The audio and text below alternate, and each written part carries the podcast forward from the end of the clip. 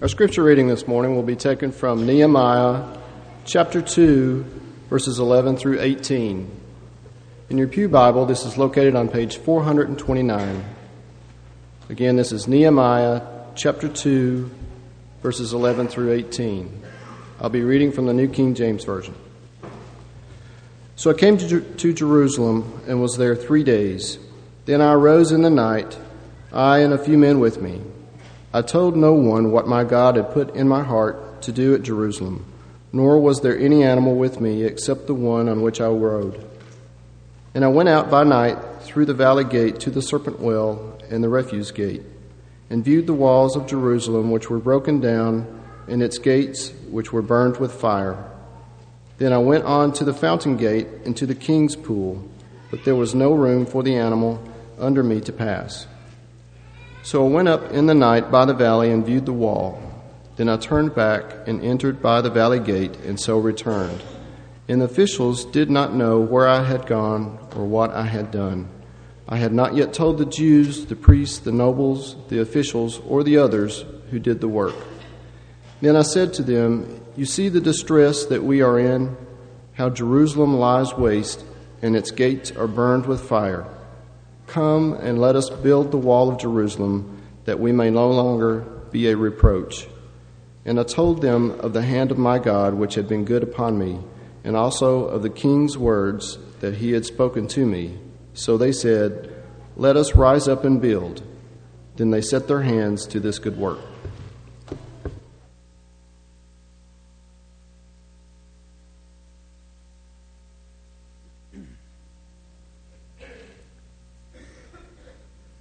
Good morning. It is good to see each of you. If you're visiting with us this morning, we welcome you. It is great to have you. You being here is an encouragement to us, and we hope that we can be an encouragement to you. A mode of transportation that probably not many of us have ever used, uh, but yet years ago was very common, was that of the stagecoach. You may not know that there were different classes of travel even on the stagecoach. A first class ticket would enable you the guarantee to arrive at a certain time and that your transportation would have been comfortable.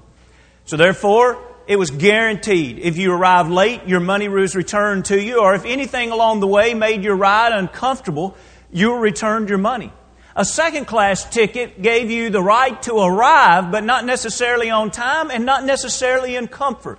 In other words, if someone had to step out of the coach in order for a wheel to be changed out, the second class customers were the ones that had to step off of the coach. Or if someone had to get out for any other reason, such as that the coach had to be pushed through the mud, those were the ones that had to step out. But then there were the third class. The third class not only had the stipulation that they would be passengers, but they also would be expected to carry out work in favor or in order for the coach to reach its destination. In other words, somebody had to change out the wheel. Somebody had to help move trees out of the way that had fallen down or roll boulders out of the middle of the road. Someone had to go back and literally push the coach in order for it to go through the mud. And so all those that bought the third class ticket were expected to do so, and of course, no money would be returned because that was a part of the stipulation of buying that ticket. Now, today, it's interesting that, at least to a small degree, we see the same thing in airline travel, at least with first coach and first class and then coach. We see nicer seats, greater amenities, more food offered, services offered to those that aren't in first class. But you know, I guess the greatest comparison would be those that are the stewardess and those that are the flight attendants. You see, they also travel from point A to point B, but yet they're expected to serve all along the way. I want to ask you, how do you view the church? Do you think that in the church you ought to be first class? Is coach suitable for you? Or do you see yourself more as an attendant? Do you see yourself as one that's continually serving? Now, out of several hundred, there would be some here this morning that really believe I give my money and everyone needs to wait on me. The service ought to start on time and it ought to end on time. And that's fine with me because I gave my money. I'm a member here. Kind of like being a member of a country club. I paid my dues, now everybody wait on me. Others would say, oh, I'm not that arrogant about it, but the truth is I don't want to do a lot, but I still want to enjoy everything that the church has to offer to my family. And then there's others that understand the church just the way the Lord designed it to be the servants. You see, when we're saved, we don't become saved to be arrogant. We become saved to literally put our hands to a plow and get to work in the kingdom of heaven. We become saved to be servants so that we can reach out to others. And that's not so that we can be judgmental and throw rocks at those that want to sit in first class. Isn't this interesting? As Christians, we literally serve those that believe they're in first class. And we encourage them along the way and urge them to see Christianity for how it really is. We even go outside the walls of the church and we serve those that have never named the name of the Lord. We do benevolent things and we offer them the greatest command or the second greatest command to love our neighbor as ourselves. We'll even go to the other side of the world to serve people in a benevolent and evangelistic effort because we believe that to be a Christian we are to be workers in the Lord's kingdom, and we realize that working means serving others. This morning, I hope by the time this lesson is over that our study will have made us realize that what we all want to be, as we all want to be the servants, because the Lord teaches us that the least shall become greatest, and those that serve shall be first. You see, as we are on a pilgrimage from this earth to heaven, it's going to be the servants that are going to have the great reward of the eternity that is to come. And so it is. It's something wonderful for us to think about. Now, when we think about this, I think also of the fact that we have dreams. We've been talking for several weeks of envisioning things. And oftentimes, as, as we look at it, we might could ask the question, which seems the hardest to do? Do you think it's harder to dream up a vision? Or is it harder to develop a vision? Or is it harder to maintain a vision? In the first chapter of Nehemiah, we talked about uh, several weeks ago dreaming up that vision. As we go to the beginning of the second chapter, we talked about developing that vision. And today we're going to look at maintaining that vision, and not so that you can answer out loud, but I want you to just pause for a moment. Which one is most difficult? It's interesting that some say, I'm just not creative. I think dreaming it up is the most difficult. Someone else says, hey, getting the nuts and bolts to it, that's the hardest part. I want to suggest to you this morning, and probably the hardest part is maintaining that vision. Let me give you an illustration that might make this a little more uh, understandable, the line of thinking that we're looking. I wonder how many people in January, and I'm not talking about those that were just lighthearted, I'm talking about those that were really, really serious about changes in their life. And so they looked at where they were physically and they said, listen, I, I can see, I can envision myself living a more healthy life, becoming uh, a stronger person, eating better, greater nutrition in my life. And so they began to develop a plan. They began to read books. They began to look at exercise programs. Maybe they even went and, and they met perhaps with a nutritionist that could teach them the best way to eat. Maybe they met with a fitness coach that could tell them the ways that they ought to be exercising each week. And so not only did they dream this up and envision it, but they also developed the plan. Now, let's say that there were a million Americans that did that back in January. How many of that million do you think that they are continuing that today? Just a few months later? Well, we would know that the percentage would be very, very low. Why? It's a lot more exciting to dream. It's even quite an accomplishment to develop. But what really is the test is whether or not you and I are willing to maintain that that we believe is right and best. Friends, I want to suggest to you that if you're a part of the Lord's church, it's exciting to think about reaching heaven. It's exciting to have that vision out of what God wants us to become, that we start out as newborn babes, but we grow and we mature. And as we look at that development, we realize the more we study the scriptures, the more of what God would want us to be as we grow and mature. But you know what the challenging thing is? The challenging thing is maintaining that. The challenging thing is finishing that. And even when we look in the life of the church as a whole, it's exciting to see what the Mount Juliet congregation can be in the future. And it's interesting and it's challenging to take and develop programs and structures for everyone to get involved and for everyone to be a participant of the Lord's work. But it's a lot harder to maintain that than it is ever to dream it up and develop it. And so when we look this morning in the scriptures of Nehemiah, He's one of the greatest case examples of an individual that we saw his dreams. We saw him develop, but, but we also saw him finish it. We saw him be able to maintain this to the end. The author and speaker that's known around the globe, John Maxwell, I like what he says about this kind of thing when he says this. Most people do not have problems making decisions most people, the difficult thing is managing decisions. You see, most of us today probably know what the right thing to do. And at one point in our life, if we look back a few months or a few years or maybe in a few decades, we said how involved we were going to be and how we were going to be committed to the work of the Lord. But somewhere along the way, it's easy to lose sight of that and it's easy to neglect what is so important. And it's easy to let the main thing stop being the main thing. And so when we look at Nehemiah this morning, I want you to go back again to the second chapter and verse 17, a part of the text that was so capably read for us. And look again at 17. And as we read this, I want you to notice these personal uh, pronouns and descriptions of individuals there of Jerusalem. And he says in 17, And then I said to them, You see the distress we are in how Jerusalem lies waste and his gates are burned with fire. Come and let us build the wall of Jerusalem that we may no longer be a reproach. We're going to be able to maintain and we're going to be able to be and continue being what God wants us to be if we continue to see the importance of people. Friends, when we look at the SOS booklet, it's not about a program. It's not about ministries. It's about seeing the worth and the value of people. When a deacon leads each of his areas, we challenge the deacon not to just see his area, but to see all of the people that want to be involved in that area. As you serve in that area, I challenge you not to just see a ministry, but realize everything we do is to help people grow closer to their God. It's about helping people as we serve them. It's about helping people as we magnify God. Friends, if it's not about people, we don't need to be involved in it. We have a transportation ministry of vans and a bus because we're about getting people to the destinations that would best help them have the opportunity to be served and grow closer to God.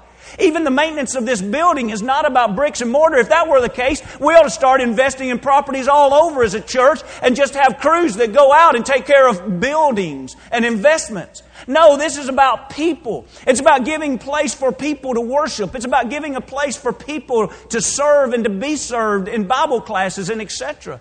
Friends, you can't name anything that we do that the emphasis should not be upon God and serving people so that they can grow closer to God. Several weeks ago, when we were talking about the development stage, we talked about the fact that it's shocking to me that hardly ever do you hear individuals talk about Nehemiah without them concentrating solely upon the wall. As if Nehemiah was all about a wall. If you heard some people speak and preach and study about Nehemiah, you would think that that's all that mattered in his life. Friends, he realized even in his 17th verse, it was about the fact that his people were in reproach. It was about the fact that the people could do something greater. For the glory of God, they could build back this wall. It's that the people of God could stand opposed to their enemy with strength of God on their side. Friends, if it would have been about people, I'm sorry, if it would have been about the wall, at the end of 52 days, the wall would have been built and he would have packed his bags and he would have been back home. Instead, he served as their governor free of charge, didn't charge, didn't ask for the property or even the, the uh, fringe benefits that others in the past have been offered in his position. It was about the people in the sense that he brought the people together in the eighth chapter and had Ezra to speak the word of God to them all day long. It was about the people as the last chapter in the book of Nehemiah, he was pleading for the people to have pure families. Friends, it was all about the people.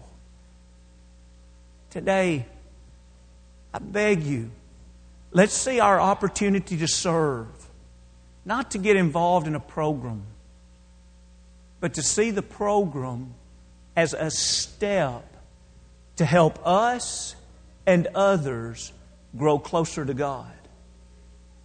It's about the people.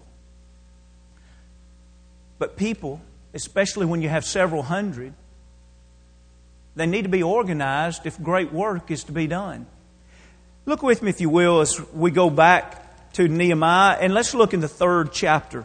In Nehemiah, the third chapter, let's read verse 1 as we see the organization of the people. We're not going to take the time to read a lot of verses in Nehemiah, the third chapter, but just so you know, if you have your Bible open, you're seeing several verses. It's 32 verses, and these 32 verses are going to refer to 40 sections of the wall and 40 groups that worked on this. In other words, we see that a part of building back the wall was a very, very carefully uh, planned out, structured type of work. It makes sense that God would want that because God would want the greatest things for His work, the greatest good to be done. And if you can imagine a nation or a city of people working without organization, think of the haphazard result that that would be. Also, think of the fact that these people had been living and existing without any organization and their wall was still in shambles. And so now a leader comes along that says, look, we can do that. He plants the vision in their mind and they're ready to develop this. But are they going to be able to carry it to the end? Well, he puts a structure in place that can be maintained over time. Friends, that's the beauty of asking individual deacons to lead individual ministries is they commit to that ministry so that they can make sure that that ministry doesn't just reach highs and then go into non-existence over a short period of time. But they're giving their life a service to that and they've committed to that for two years. And then the elders ask us as a congregation, will we commit to certain works for two years? To know that these things are planned, to know that there is a structure in place that is best for the work of the Lord. Let's read an example. We begin reading in verse 1, and this is the third chapter. Then Eliashib, the high priest, rose up with his brethren, the priest, and built the sheep gate. They consecrated it and hung its doors. They built as far as the Tower of the Hundred and consecrated it. Then as far as the Tower of Hananel. Now what we see here is we see beginning in the northeast uh, section where the temple would have been, and the priests were the ones that built back the area that was closest to them. Now, some might have not expected everyone to be participants in this. You mean the priests, the ones that go out and they, they offer the offerings for God, they're going to get out and they're going to get involved in construction work? They're going to build back the areas close to them? Yes. Pretty much everybody was involved in this. As a matter of fact, on the next slide, we see a listing of uh, individuals and groups and occupations and etc. that were involved in building back the temple. And there would be others if you want to look in there carefully, but that's simply to, to let us see that there was a great structure and each individual uh, group had leaders and they were held accountable in the sense that if the wall was going to be built back, each one needed to do their part. Now, someone says, but today people just, not everyone will do it. Not everyone will work in the Lord's church. Well, that's not anything new. Even back in this day and time when the wall was being built back, not everyone would work there. Let's look at the third chapter in verse 5. Third chapter in verse 5. We don't have a slide for it, but notice if you have your Bible open, the third chapter in verse 5, we read about a section that was being built back, and it says, Next to them, the Tekoites made repairs, but their nobles did not put their shoulders to the work of the Lord. Now, isn't this interesting that there were a certain group of people that they did do their job? This would be the southern part of the wall. They were willing to do their part. But yet the nobles, you can imagine them perhaps peeking out of their window. They were watching the other people work, but they wouldn't be involved in it. Most scholars agree that probably the reason they wouldn't be involved in it was because of Sanballat, that we read about him being an enemy of these children of Israel for the duration of building back the wall. As a matter of fact, if you look back in the second chapter in verse 10, you see that when uh, Nehemiah goes back, he immediately is disappointed that the children of Israel may prosper. He's disappointed that the wall may be built back. And so the idea here of belief is that the nobles were sympathetic to the enemy. In other words, maybe there was some kind of financial gain for the nobles to not be involved in this.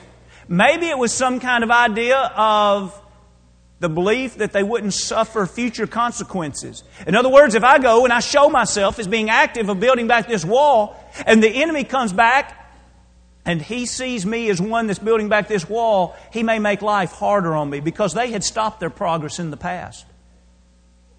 But note this there will always be those, for perhaps a variety of reasons, that set back and watch others work. Please note this, church. It didn't stop their vision from becoming reality.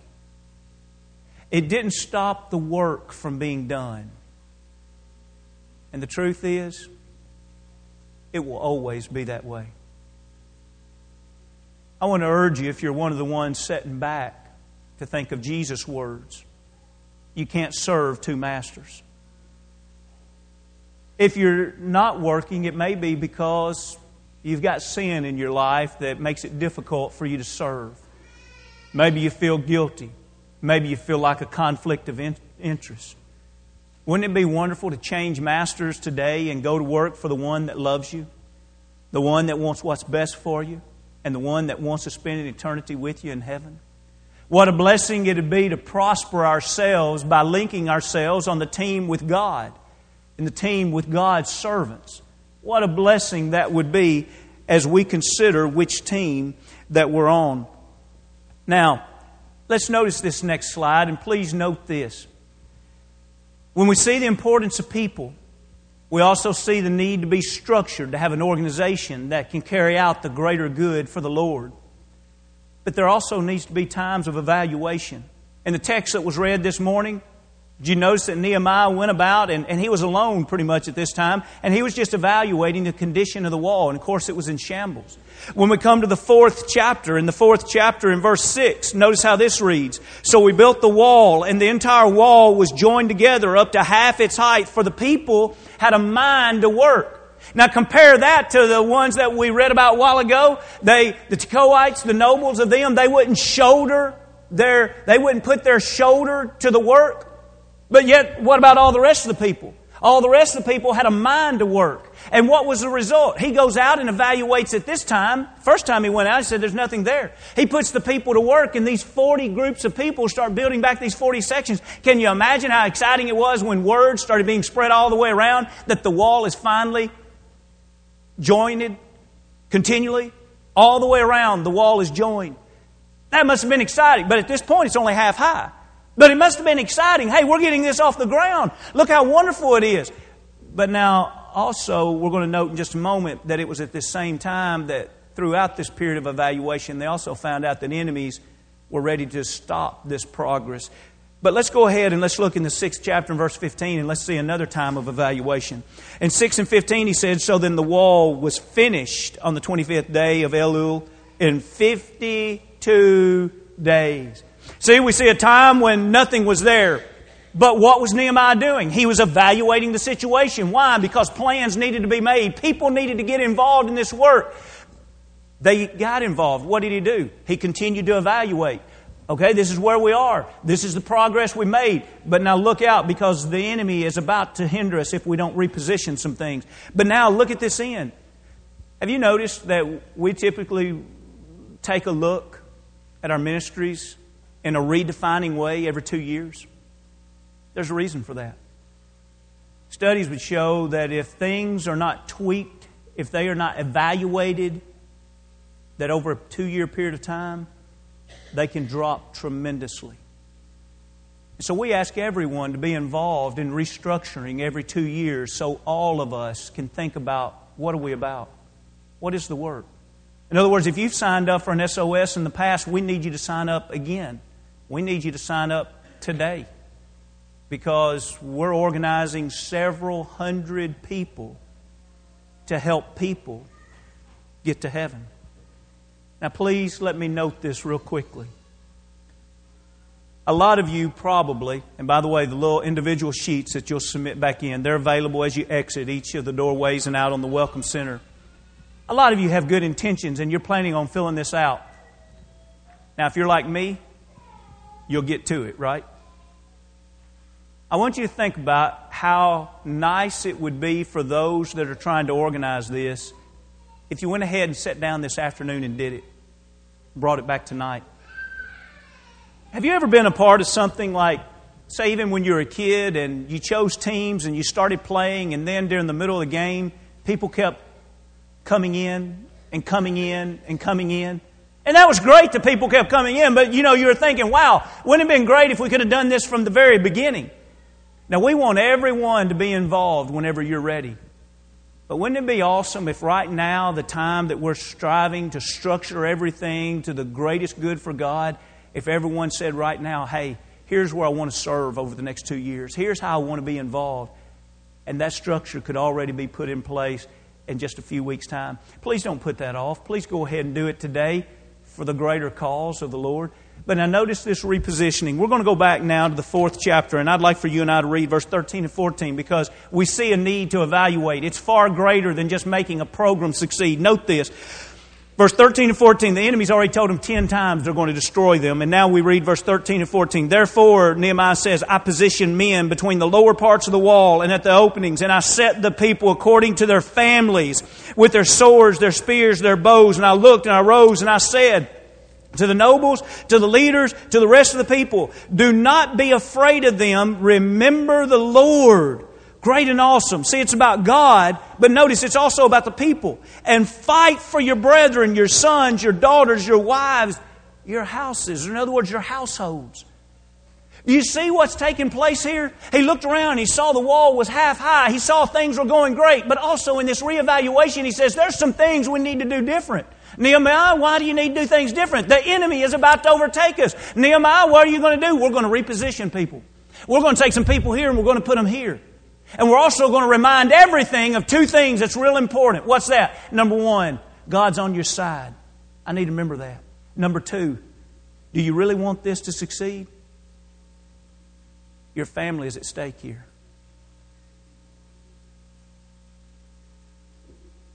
Why should I be involved in the work of the Lord's church? My family is at stake.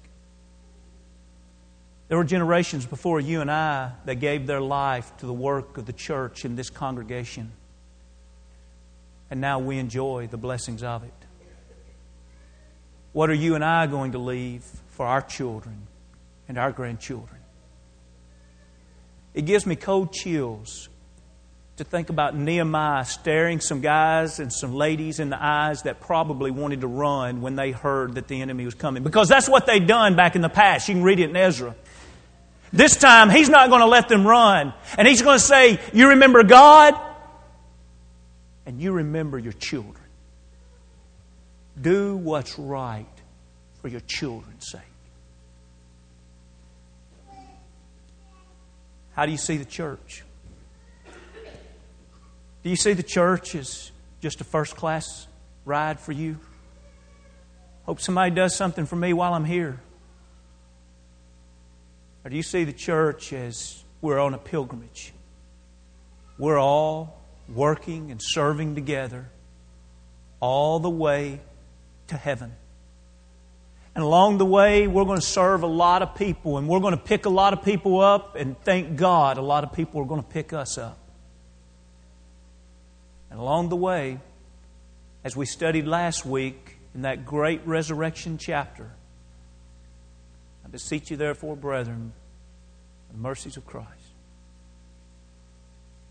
That's the wrong verse. Go to 1 Corinthians 15 58. My mind went blank. Therefore, my beloved brethren, be steadfast unmovable. Note this always abounding in the work of the Lord. Why do we do this? 57 verses about the resurrection. Why do we do this? Always abounding in the work of the Lord. Why? For as much as you know that your labor is not in vain in the Lord. Friends, this morning, please be involved in the Lord's work. It's not for our glory or to say, look at this program. It's for people, it's for our soul and for the souls of those that we serve. You've never been baptized into Christ for remission of sins, won't you do that this morning? Join forces with the Lord. It's not to say, Lord, I want a free ride, but it's to say, Lord, I realize I'm saved by your grace and I'm ready to serve along with you in your kingdom. If you have been baptized into Christ, but yes, something has separated you from what you ought to be on that journey, something has, has hindered you from being faithful. Let's come back and let's be a part of a family and let's be a part of a work that's never in vain. Let's make sure that we leave here today determined to do what we can do for the work of the Lord because we're thankful for a Lord that saved us. We can help